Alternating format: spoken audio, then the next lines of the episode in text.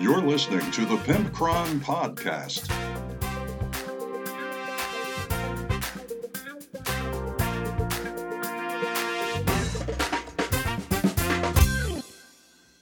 Hey, everybody, and welcome to episode 120 of the Pimpcron Warhammer podcast. We are brought to you tonight by the Patreon sponsors, all those sexy guys and gals over Patreon, and you can find that at patreon.com slash pimpcron.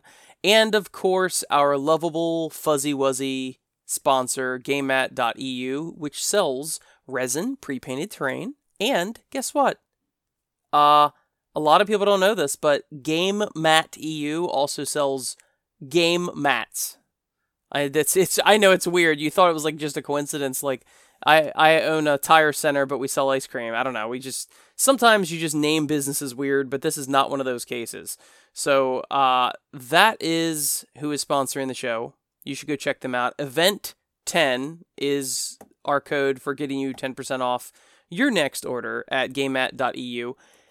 And we have a lot to cover tonight. Um, I will not be talking a whole lot because we are going to finish up the third part, part three of three, of our interview with Alan Merrett, who was chief uh, intellectual property officer and everything else at Games Workshop for 30 years or however long he worked there.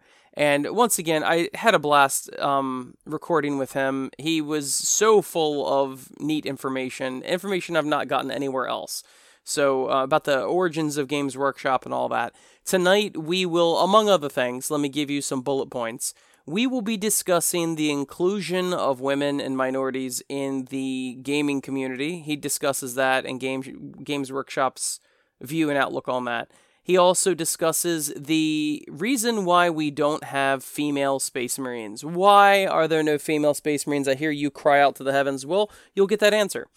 And also, we discuss how exactly Warhammer 40k came to be, what exactly was the origin point for that, and um, you know, how did things develop exactly? Where did the origin of the orcs come from, and the Eldar, and even the Dark Eldar? Where did all of that come from?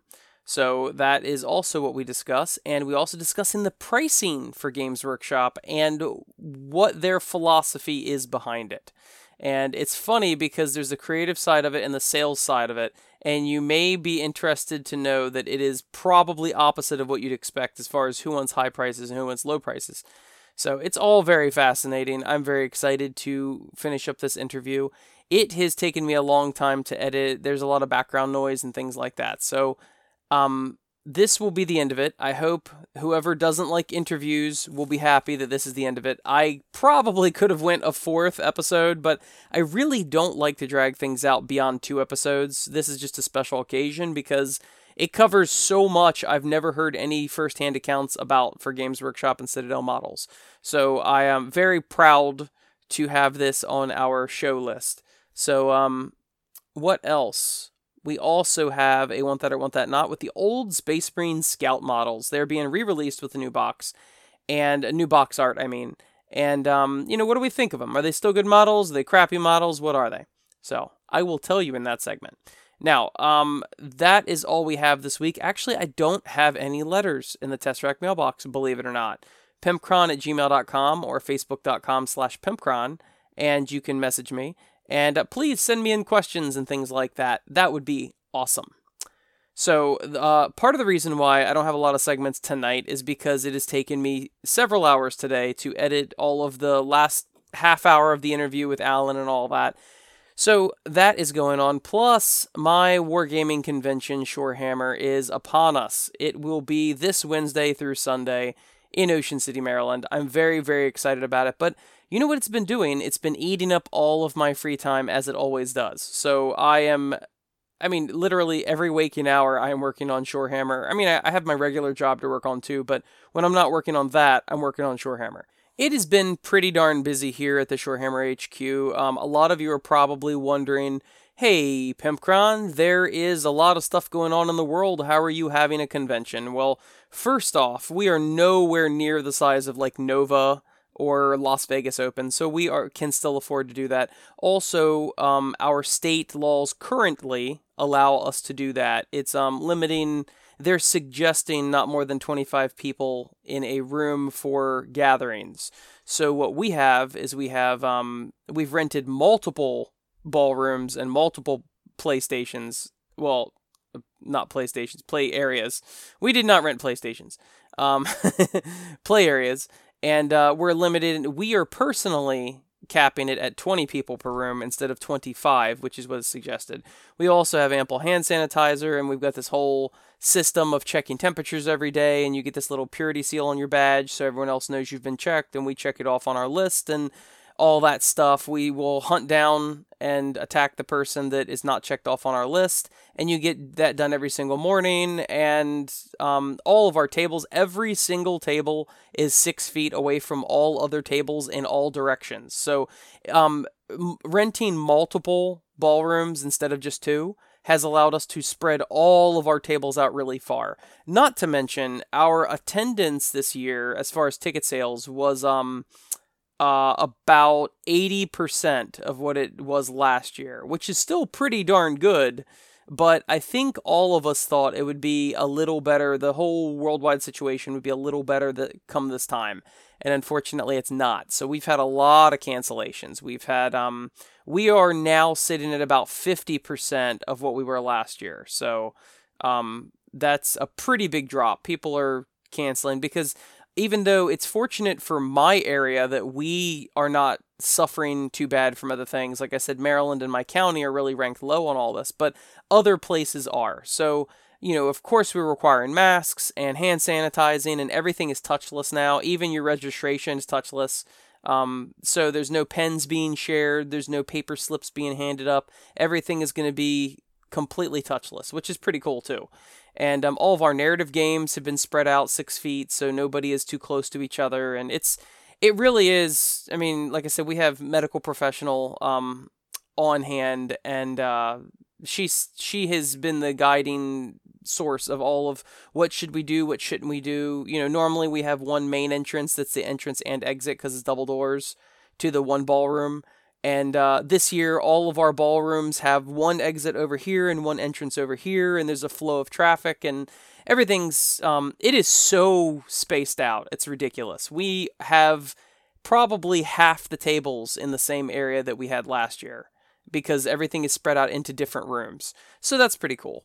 Um, and also, a slight silver lining is because so many people have canceled, um, we have way more room. You know, the it is safer for all of us if there are fewer people.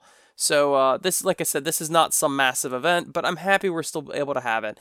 There are unfortunately a lot of our friends that can't make it this year for personal reasons, you know, dealing with all the issues, and uh, that's tr- that's truly saddening. It really, really upsets me. There's a lot of friends that wanted to come down or come over or come up, and they couldn't and uh, they they had to call the shots. And ultimately, everybody's got to make that decision for themselves. You know, if um if I lived in a place that was uh very very high rates of illness and all of that, I would probably not have the event, or actually, I probably couldn't have the event. But um, we're just everything is contactless. Everything is spread out really far. Everything is as literally as safe as it possibly could be. Um, we have tons and tons of procedures and double checks and triple checks and all of that. We've we've got like 30, 30 or 40 bottles of hand sanitizer um and which was actually donated to us believe it or not.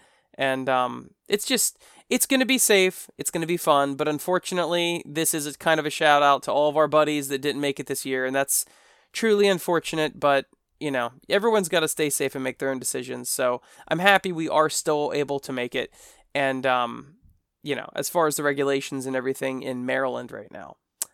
Anyway, um, so that's slightly a downer, but hopefully it's also hopeful because people are still being able to get out and do some stuff, and that's exciting. I've had a bunch of people tell me, please, please don't cancel. This is what I look forward to all year. Please don't cancel. So, um, so we are gonna have it, and um, it's vastly reduced numbers than normal, but that's totally fine.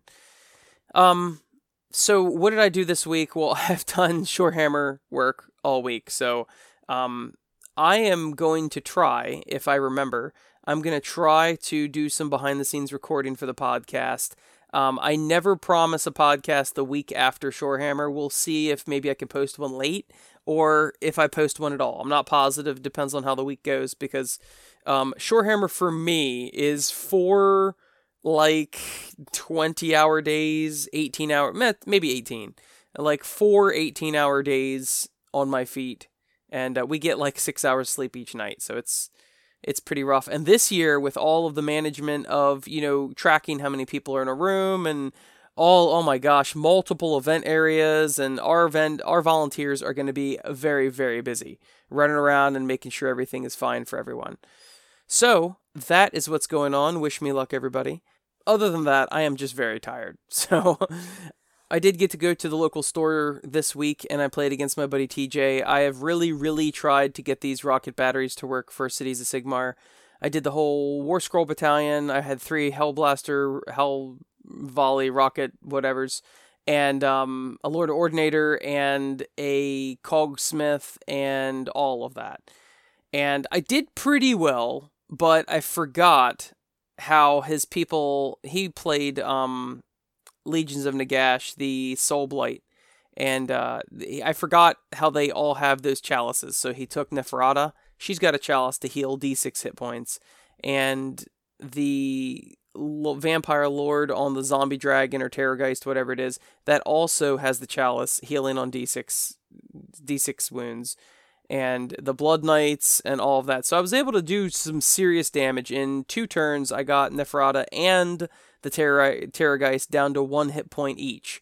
And I thought, oh, well, next turn I'll easily take them out. They're each one hit point. Oops, nope. Now Neferata's at seven hit points, and the other guy's at five or something like that. And I think I'm finally just going to give up on this idea of the Cities of Sigmar thing. Um, not not Cities of Sigmar altogether, but the Hellblaster rocket gun battery thing. Um, I so desperately wanted that to work. I really, really did. I love those models. I love the War Scroll. I just love the idea of artillery. And really, Age of Sigmar has taken out a lot of artillery out of the game. So it's nice to actually have something that has long range. It's 39 inches with my Greywater Fastness uh, City. So it's, but unfortunately, it just does not work out. You end up having to sink like, in order to get them reliable at all, and the War Scroll Battalion and the characters to buff them and all of that, it's like 700 points. And they have a minimum range of 10 inches to shoot. So when you get somebody close to you, you're pretty much dead. And they, it just takes so many points in order to buff them enough to make them good. It just really isn't worth it. So maybe one Hellblaster rocket to, you know, for funsies or something like that. And uh, just to harass characters. But other than that, it's just truly not worth it. So anyway, he wiped me off the board. It was turn three or four, and he completely wiped me off the board. So um, I mean, what he took wasn't super nasty necessarily. I mean, it was a good list, but Blood Knights and Neferata and all that are no joke. But eh, it wasn't like some hardcore list. It's just that I have finally come to the conclusion Hell Blaster rocket guns are not that great. Ah, Everyone's dream dies sometime. So, I mean, I'm going to keep them, but it's I'm just not going to try to go so heavy on them anymore.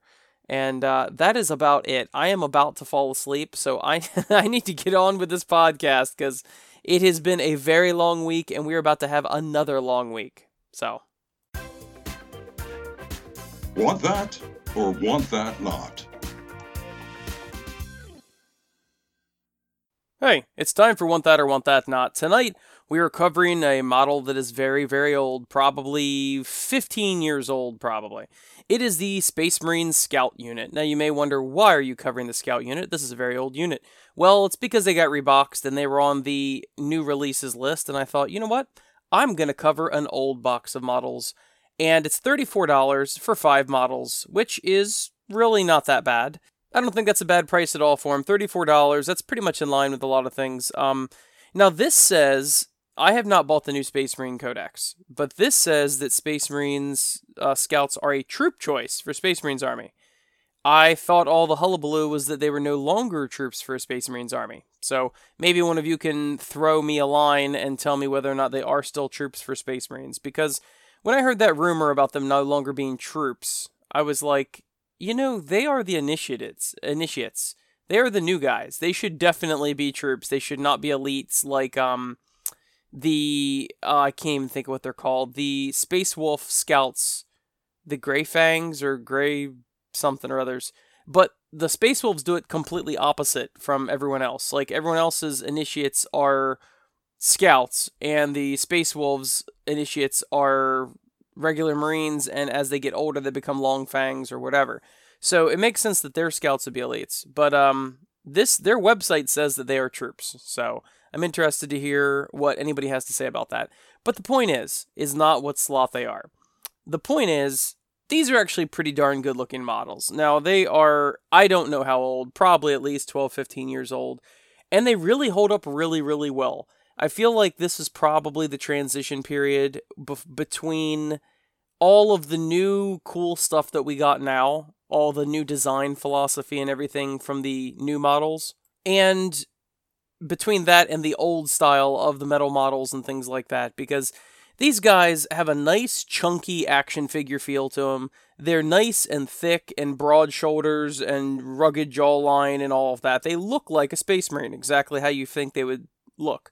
Um, they all their details really nice. They've got a ton of pouches, a ton of little um. I always like their little strap with a bunch of bullets, like for their boots or whatever.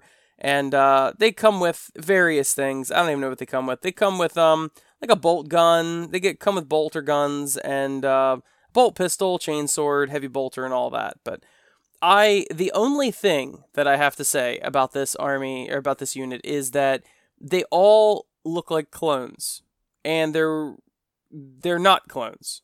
So they may have the gene seed or whatever, but uh, these guys, if you look at the heads of them, except for the one that looks like Geordi LaForge, the rest of them all look like they are uh, pentuplets. They look like they are twin brothers. And uh, I really do not care for that look. But other than that, they all look pretty cool. I wish they had some different heads. Um, but, I mean, the one that's holding the heavy bolter is short sleeve shirt, and he's he's ripped. So it's just like what you think a Space Marine would look like. I think these models, I mean, if they released them today, let's say that this was a model unit that they've never had before, and they released them today, I feel like I would go, oh, that's a pretty neat looking unit. I would not bat an eye and go, wait a second, those look old. Those look like the old generation of, you know, models or whatever, or detail. I think they hold up perfectly well. And I always like how, you know, Space Marines have a three up save, right? And I'm looking at these models and they have armor on shoulder pads and on their torso only. And they got like a little cod piece. But they've got cloth cloth sleeves, and cloth pant legs. So essentially, these guys are a 4 up and Space Marines are a 3 up. So, what you're telling me, GW, is that pant legs and shirt sleeves of armor give you plus 1 to your save. Thank you for letting me know that design note through deduction. Now, I'm curious, a 4 up save. So, if I were to take off the shoulder pads, would they be a 5 up save? And actually, that does make sense. Think about this. If so you lose the sleeves in the pants now they're a four up. You lose the shoulder pads now they're a five up. Now you lose the armor in the in the front and now they're a six up. Guess who's a six up? A lot of shirtless like look at orc boys. They've just got you know t-shirts on that actually makes a lot of sense so now we know the secret behind the way they stat out these models is how much armor they have come to find out sleeves and pant legs are the cutoff point but like I said, these have a lot of motion to them, or at least the sergeant and the heavy guy do. The other guys are a little static, but they're still on 25 millimeter bases, and um, I just think they look really well, uh, really good. I really think that it holds up well, and I would definitely get it. There's no age to this whatsoever. I think this is one of probably one of the units that has held up the best for the Space Marines. And I would actually like to know the release date of these because, of course, that doesn't say that. But it would be interesting. I guarantee you they are um, 15 years old. Anyway, thanks for listening to Want That or Want That Not. And this is definitely a Want That. $34, perfect price. These still hold up. Go get some. Now it's time for Real Talk with Pimpcron. I was always in the camp of we should charge an appropriately high amount of money for anything we produce because we've put our heart and soul into it, and we genuinely think this is a superb, high quality product that people will see the value in. Um, we're not going to sell a vast number of them. We're not going to sell them to every single person on the planet. Only a certain number of people will ever want to buy this product. Let's mm-hmm. make it all.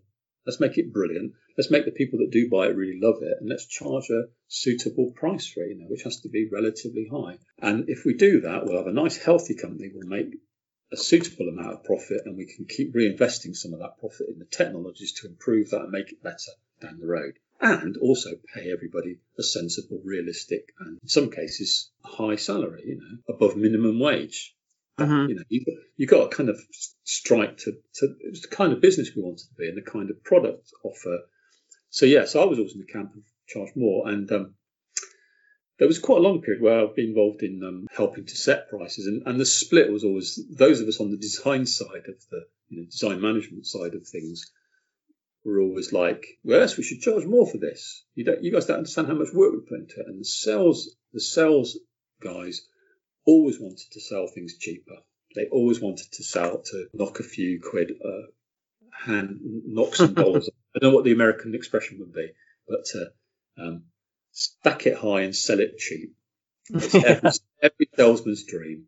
So there was this constant dynamic in the in the business between those of us in management who who wanted to maintain that idea that or maintain that philosophy of high quality, high pricing, and then the people in the business, mostly the sales people, who were always very nervous about the pricing and always wanted to have cheaper prices, make their job easier. And so that process was just ongoing But one time one thing happened which made me go, oh yeah, we, we, we, we've missed what's happening. Well, we set for release a set of plastic cavalry, and this would have been in the early 2000s. I can't remember exactly which, I can, I won't say which exact product it was.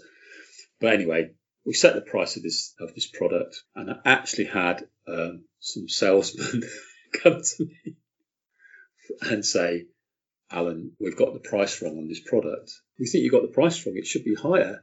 And I thought, oh no.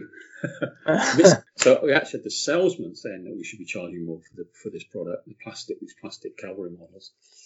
And that's the point when I thought, ah, okay, we need to re- reassess what's going on. And um, that's the point when we realised that you guys had already decided that that you valued the plastic models more than the metal models. So there you go. Yeah, because what they were saying was but these are these are cheaper. These plastic Chaos Knights are cheaper than the metal Chaos Knights. So that was the Rubicon where I think the, the expectations and the preferences of the customers became moved to, to plastics. Now, one thing I want to ask you about is one of my all-time favorite armies, but I think I know the answer to this. Um, just, just uh, anecdotally, you hardly ever see Dark Eldar players, and I, I love Dark Eldar, but I've always heard that they are one of the the least selling of the major armies. Is that true? Yeah, probably. Yeah, I think so. Yeah, we um, how the philosophy with Warhammer and 40k was was always every four or five years we would relaunch them. That was the idea. And I know people. I know. I know everybody now kind of goes, "Oh, it's fifth edition, fourth, third, fifth, eighth, ninth, sixth, thirty third mm-hmm. edition." And to be honest, I never really thought of them that way. It was just, oh, we're relaunching Warhammer or we're relaunching 40k, and that was a big event. It was a massive, massive event for the company um, because it kind of regalvanizes not just the customers, but uh, and it's fun for the customers, amazing for all the staff and all the people that work in all the stores and for the you know everybody. It's a it's sort of like a, a rebirth of re-energizing of a thing that you love why is it not going to be the most exciting thing? So, so we had a, that cycle of every three, four, or five years, and it settled at about every four years we would relaunch Warhammer or 40k, whichever one was in that cycle. And, and those relaunches themselves are, are such big events that they carry a lot of importance for customers. And we knew from the very early days, we recognized that whatever armies we put into the starter sets, they would be in the hands of vast numbers of customers, old and new, and therefore it was a great way for us to, to introduce new new concept into the pot. And especially with 40k the dark eldar were kind of conceived as a fantastic way to add some spice to a 40k relaunch. So it was space marines and an, and a foe. What's the foe? Who's the enemy going to be? Uh-huh. and uh, we'll introduce a new enemy a new army. And that was the dark eldar and the dark eldar that initial, that first Dark Eldar release was kind of a little bit hit and miss. Some of the ideas in it worked really well. Some of the ideas in it were a bit clunky and didn't quite work, and the designs were a bit patchy, a little bit. Some great models, some lots of great models, but they didn't exactly set the world on fire, even though they were in the starter set. So they kind of lay fallow for the longest time. You know, so it was on the back burner. No, you know, there was no real energy behind or, or interest in doing anything with the range. And then just in passing, I think one day I was talking to Jez Goodwin and it was a conversation about what you fancy doing next, Jez. What's the next thing you got your eyes on? What sorts of things are exciting you? What, if anything, would you. Your energy towards. Yeah, um, your creative energy into. Yeah. It was kind of like Dark Elves. And I can't quite, Dark Elves, and I can't quite remember if it was me poking him or him kind of saying, I've got the idea. But it was a conversation that was kind of like, oh, okay, how would that work then? What would you do? Because I knew that he was not a fan of the original models. So I can't remember which way around it was, whether it was me poking him or him saying, Alan, I fancy, I fancy doing these. And it was really a question then of saying, well, what's your angle on it? How I said, knew he wasn't a fan of the original models. I think he aced it. And as a design project, I think he absolutely nailed it. The, I thought there was an incredible range with, with amazing, amazing, um, interesting kind of creative ideas in it and fabulously rendered. Really Mm-hmm. super, super, super high quality. But again, uh, as said before, it's just not. It's just not something that's captured the uh, like a really big audience. It's just something that's just. It's like a great supporting act, not the main feast, for reasons that I that kind of escape me. So, out of all of the armies, what would you say, just as a ballpark figure, what are the top three sellers besides Space Marines and 40k? I Well, mean, the most popular. Any of the Space Marines.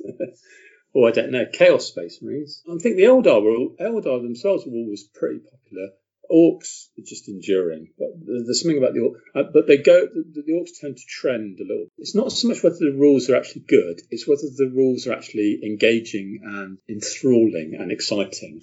and I think, I think sometimes the, the orcs have gone through phases where they may have been efficient and good to play, but they've not been very, very interesting. And they've gone through other phases where actually they've been really, really fun to play, but not very effective. I think the Necrons achieved what Dark Eldar didn't. I think they've become quite a popular. And the Tau, probably not really. No, I put the Tau. I, I did used to know all this stuff. It's been a couple of years, you know. But um, I, I so I'd probably go Chaos Space Marines, Eldar. I think it's Tyranids and, and or Orcs after that. Yeah. Huh. I'm that actually the Tyranids do surprise me because the uh, Tyranids often don't feel like they get the product support everyone else does with new models and new stuff like that. It's Yeah. been many many years since Tyranids got a new model.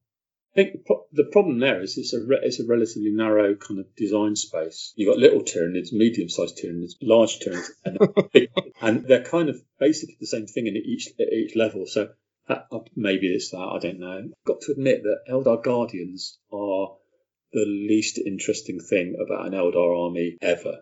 I agree.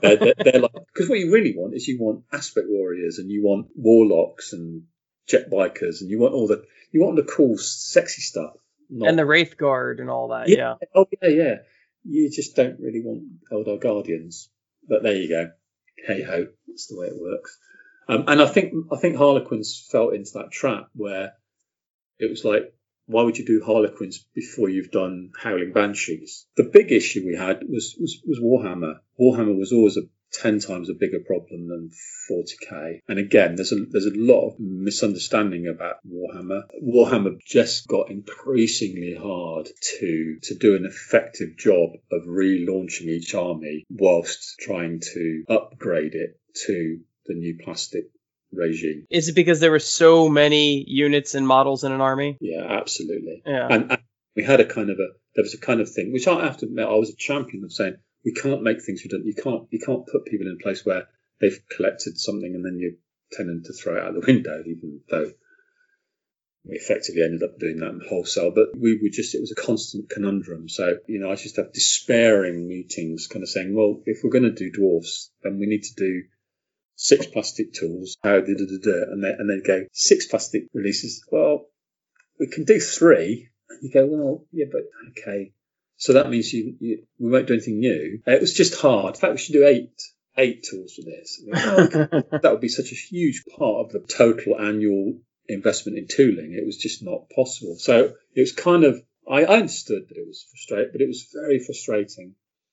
Um, and, and what was behind it was just the, it, like constantly eroding sales of Warhammer. It was just getting to be an increasingly harder, harder sell. And uh, that's just one of those realities that um, we never wanted to let Warhammer go. It was never in the in the it was never in anybody's thoughts. But it was really, really, really hard to keep the whole company on board. Because if you go to a salesman and say, "Do you want lots of things that sell really well, or lots of things that sell kind of okay?" They're going to go, "Oh, no, more Space Marines, please, Alan."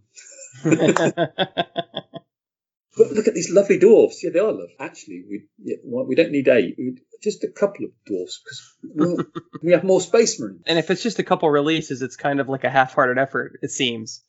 You get into that place where no matter how much you do, it doesn't seem to be quite enough. So I was looking at the um, performances of all of the, you know, looking at loads of data one time, and uh, I was trying to correlate the amount of plastics that a range was with its relative cells, and and with 40k it absolutely matched up. So that you know that we there was a, a, clear, clearly as we converted armies from metal to plastic, we were seeing these massive up, upsurges in the cells of those armies, and uh, mm. and, and it wasn't just a up and up; it was up and plateauing, you know, and it was definitely move up to a new level.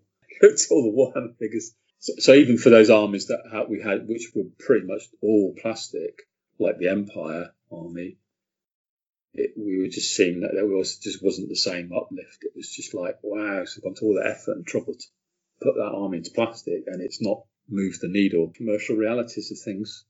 And I think in the same vein, this is really the last question I have for you because I know I don't want to keep you forever and keep you up. But um, uh, referring to the female Space Marines thing, oh. um, why are there no sp- female Space Marines currently in the the range. What's the reason for that? There was not, not even any thoughts in those days about anything too deep about Space Marines. Space Marines were just cool future warriors, mm-hmm. badass fighters in power armor with guns. The, the idea of the Space Marines was just that they were just rock hard, super science fiction warriors. There wasn't a kind of a sense about them being a, a cultural iconic thing. They became that because 40k Rogue Trader book was so such a momentous release, such an such an extraordinary kind of event that the Space Marines kind of became an iconic part of that of that explosive kind of launch into the world. What a lot of people don't know is that actually Space Marines predate 40k. The first Space Marine LE2 Imperial Space Marine designed by one Bob Naismith, was released way before Rogue Trader book. And interesting enough, it sold like hotcakes. Like it was, like um, it instantly became the bestest selling Citadel miniature ever in metal. Wow. They were just typical kind of Bryan Ansell speculative ideas. Bryan always had a thing in his head about a space marine. His kind of um, idea, he, he, always had a thing in his head, and he said, well, "Get Bob Naismith to design us a space marine." I said, "What's a space?" Marine? And he kind of gave me a rough idea about what he was wanting. So I briefed Bob, and Bob made a thing and sent it down, and I showed it to Bryan, and Bryan told me off and said, "No, that's not what I wanted." Be more like this. So we, we went through a few iterations of that, and then Bob turned up one day and or came down to visit. Bryan was there, and, and Bob says, "Oh, I, got, I, didn't want to change it again because it would just break because I've already already modified it. It's like a dozen times or whatever." So I, have just made some new ones, and then he took these models out of his out of his, out of his bag, and he showed us what was LE2 Space Marine. And Bryan went, "That's it. That's the one. just, that's what I asked for. well done." so then they essentially put it in production to see if it would do anything sales wise, right? Yeah, because we because the LE range was an idea to just to do things, to try stuff, to be mm-hmm. fun because it was fun. It was like oh, put some It was never releasing models to to a particular plan. It was releasing things that would sell and be fun and exciting and or interesting and mm-hmm. who knows. Um, and um, although that was it was kind of idea, yeah, that's good, and, and, it sounds like a lot of effort. It was just one of many things we were doing. Um, but we put LE, LE2 out and it sold unbelievably well. Like really just sold and sold and sold, such that I had to get Bob to make some more. so there's a, there's a, So there's another, there's a whole range of those very early space designs, and they look a bit gawky and slightly clunky now, but at the time they were like really wild and crazy. Um, and they, they sold really well, and, that, and um, that predates 40k. So I've always kind of looked at 40k as kind of really being the game that we that we created to give people an excuse to use those space marine models in a way. Mm-hmm. It's kind of odd, isn't it? I know that's kind of heresy. We had very limited ambitions for, for what kinds of miniatures we would do with it because we had no concept. We had absolutely no idea it would be as epic a, a moment of release a historical moment of some significance in the world of gaming. I remember playtesting it with, with Rick. We had um, two or three squads of Space Marines on one side, some D&D beholders on the other side who were the um, enslavers, Mm-hmm. and uh, and and they they had enslaved some local inhabitants of this world the Space Marines were going to save, and that the local inhabitants were medieval bowmen. Um, because those, those, those were the models we had. So one side was this, these squads of Space Marines, and the other side had um, medieval bowmen with these um, D and D beholders, enslavers. Um, and it was quite good fun, and that that was um, yeah, that was the playtesting 40k. Um, but um, because there was no no no idea that it would be so popular, Bryan used to say two things that we always found quite funny, and I'm sure you'll be upset that I've said this, but Bryan also used to say that science fiction doesn't sell and nobody buys Alien. What aliens come in the game? Well, you can't. We're not going to make any special aliens for it, Rick. So um, all the aliens just have to be models from our fantasy range, and we'll do packs of guns that people can on. To. so the aliens were oh space Eldar, well, space elves. Um, so they're elf models. Oh, orcs. Well, guess what? We've got lots of orcs. So Yep. orc, orcs are just orcs with the axe cut off and a gun stuck in there. That was the that was kind of the idea. That's what Bryan Hmm. had said. He said that's what we do, and um, so we actually uh, so we actually had weapons made, and, and one of the things we did, we all did, is converted loads of fantasy models and stuck guns in their hands and things. There was no great expectation of the of the range being particularly big or anything. We did no idea, um, and and Warhammer, to be honest, fantasy models sold like brilliant, were brilliant. That was, the, the business was massively successful. So it wasn't like we were thinking, oh, we needed something to do that would be really successful. We had Warhammer, that was doing very well indeed, thank you very much. So the whole 40k phenomenon kind of took us a bit by surprise. And joy turned to despair very quickly because the minute we realised it was going to, it was going to, it blew the doors off, as it were. We had um, we had a problem because we we had to scrabble around to get stuff released for it. Mm-hmm. So we went from having like virtually no plans to release anything to suddenly, Alan, you're in big trouble because you haven't got anything to release for 40k. what are you doing for 40k then? He said, you told me. No, right, okay, yeah. Oh, sorry, Bryan. Yeah, okay, yeah. Better kill, kill. Guys, quick. Yeah. We we need orcs with guns. We need what else we got? Rick, what did you put in? Um, and then Rick got really basic because we designers would we'd make things, um, or Bryan would tell us, oh, we need this thing, we need and then we'd have to go to Rick and say, "Oh, Rick, we need some rules for this," and Rick would go, "But I was told I can play the game." so it was kind of really crazy period. And so we'd had the plastic marines, which says there was a kind of bit of a one-off. RTB one was a bit of a one-off experiment, which is why we we then struggled to follow it up with anything even vaguely comparable. But we we, we made it amongst those those those models. I think it was Aly Morrison did two female space marines in power armor. They were female space marines. That's what we designed, and they got put in the general mix. And um, because there wasn't necessarily any cohesion between what was in the book and the miniatures, I don't think there was any any thought that oh they're only male. I think that's just kind of like the default position. Mm-hmm. And again, again, I don't think it was a misstep necessarily, but then you get to a place where you're suddenly, not suddenly, where years later, and people go, oh, aren't there any female? Oh, well, there any female space marines? And you oh well, because we've just never done that, and it seems kind of odd. And then the writers have taken it on themselves to write that into the background as a justification for why there aren't, and, and it just kind of evolved that way, really. So why, if there were ori- originally some female Space Marines, why didn't they make it into the major squads? Like when you started doing units. because there was just never any it just never occurred to us to do it in that era it just wasn't something that we ever thought about and there was certainly no demand for there was no particular special demand for female models at that time in the history of the company. If anything possibly the other way around. When we introduced the the mixed selections the co range the c range the concept was that we'd have so there's 100 fantasy fighters they'd be in a big container and that would be the selection. And you'd pack those into blister packs. So you'd have these random selections from, from any any ten models from that hundred castings. I talked to um, trade customers and they'd say, I need 30 CO1s, but can you make sure there are no female fighters in the mix? Because I've still got six on my hooks that I haven't sold.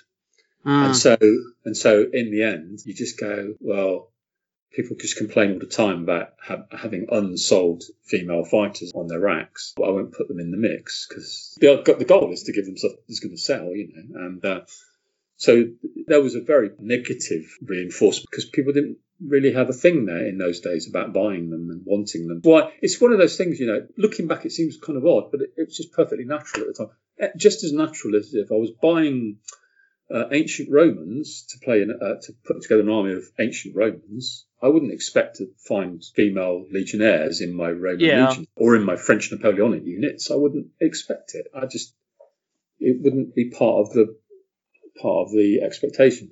And and our cultures have changed over over the last 30, 40 years in a way which is, of course, like all these things, unpredictable, uh, unfathomable. You know that that awareness of um, that m- sort of modern kind of consciousness and awareness of issues like um, representation and mm-hmm. uh, gender, race, religion, da, da, da, da. Those those are all relatively modern sens- sensibilities that are because looking back, it seems extraordinary. How can you possibly you, are you horrible old sexist man? And you go, well, it wasn't, it wasn't like that. It really wasn't like that. It was just, it wasn't a conversation in in any form. Um, I mean, it was extraordinarily unusual back in the 80s for there to be any female customers. I mean, just like no female customers has become increasingly less true. I'm glad it's changing. I, I absolutely beat myself up because we missed a trick when we did the Stormcast Eternals for the for the launch set. Two or three of those models, you know, should have been female models. There's no doubt about it. And it's one of those like, oh, damn, we missed a trick. We missed, it. we missed, the, we missed the opportunity because it was never because again it became a huge kind of negative point about Age of Sigmar, and it was something. Oh, blast! We should have. Why didn't we do that? And then um, the studio said to me, "Oh, we, we thought they were just blokes, no?" Like, no, no, no, no. Our opportunity to not make that mistake again. so, uh, but they had, they did, they, they fixed that. They did. Oh, they've got all sorts of the the evocator unit is 50-50 yeah. men and women. There's sequitors yeah. and all of them. Yeah and they were supposed to just be just yeah just in there any it could be. And actually it's the same with the whole thing about about race and proper representation of people of any and all ethnicities in 40k and in warhammer. One of the things that um, was actually made very clear when we did age of sigmar was we're now moving warhammer the fantasy warhammer away from the constraint of being a faux representation of a medieval mm-hmm. environment where all of those sort of standard medieval fantasy tropes have to be respected. Suddenly we go, no, we don't need to do that anymore. Our, mm-hmm. our, our fantasy warriors, our fantasy characters can be any and all ethnic. There's no reason for us to not do that, in fact. And that was a very, very deliberate statement of intent at the beginning of, of Warhammer Age of Sigmar to say, guys, you got to address this in the painting and, and sometimes in the sculpting. That it was always the intent that, that the products were for anybody that was interested in them. As said, any creed or colour or whatever, you know, there's no, there shouldn't be any barriers. And actually, I think it's that new understanding now that we have, or that better understanding we have, that that a barrier can be the absence of something once that penny drops, you kind of go, yeah, absolutely, that is. And we don't want it to be a barrier. We want it to be, we want anybody to come in. And it's an interesting thing about, about this issue is that it used to be, like I said, going back to the early years of, of Games Workshop, it, it did used to be that, that the mostly, almost exclusively young male audience just wasn't interested in female figures. And you kind of, I wonder why. Mm-hmm. Wonder why they weren't. And of course, because it's not them, is it? It's not them. They're not. They, they don't see themselves, and so you go, oh yeah. But I think the audience has become way more sophisticated these days and um, much broader. Many a much much broader spread of, of people and of interests and of reasons for being involved in it.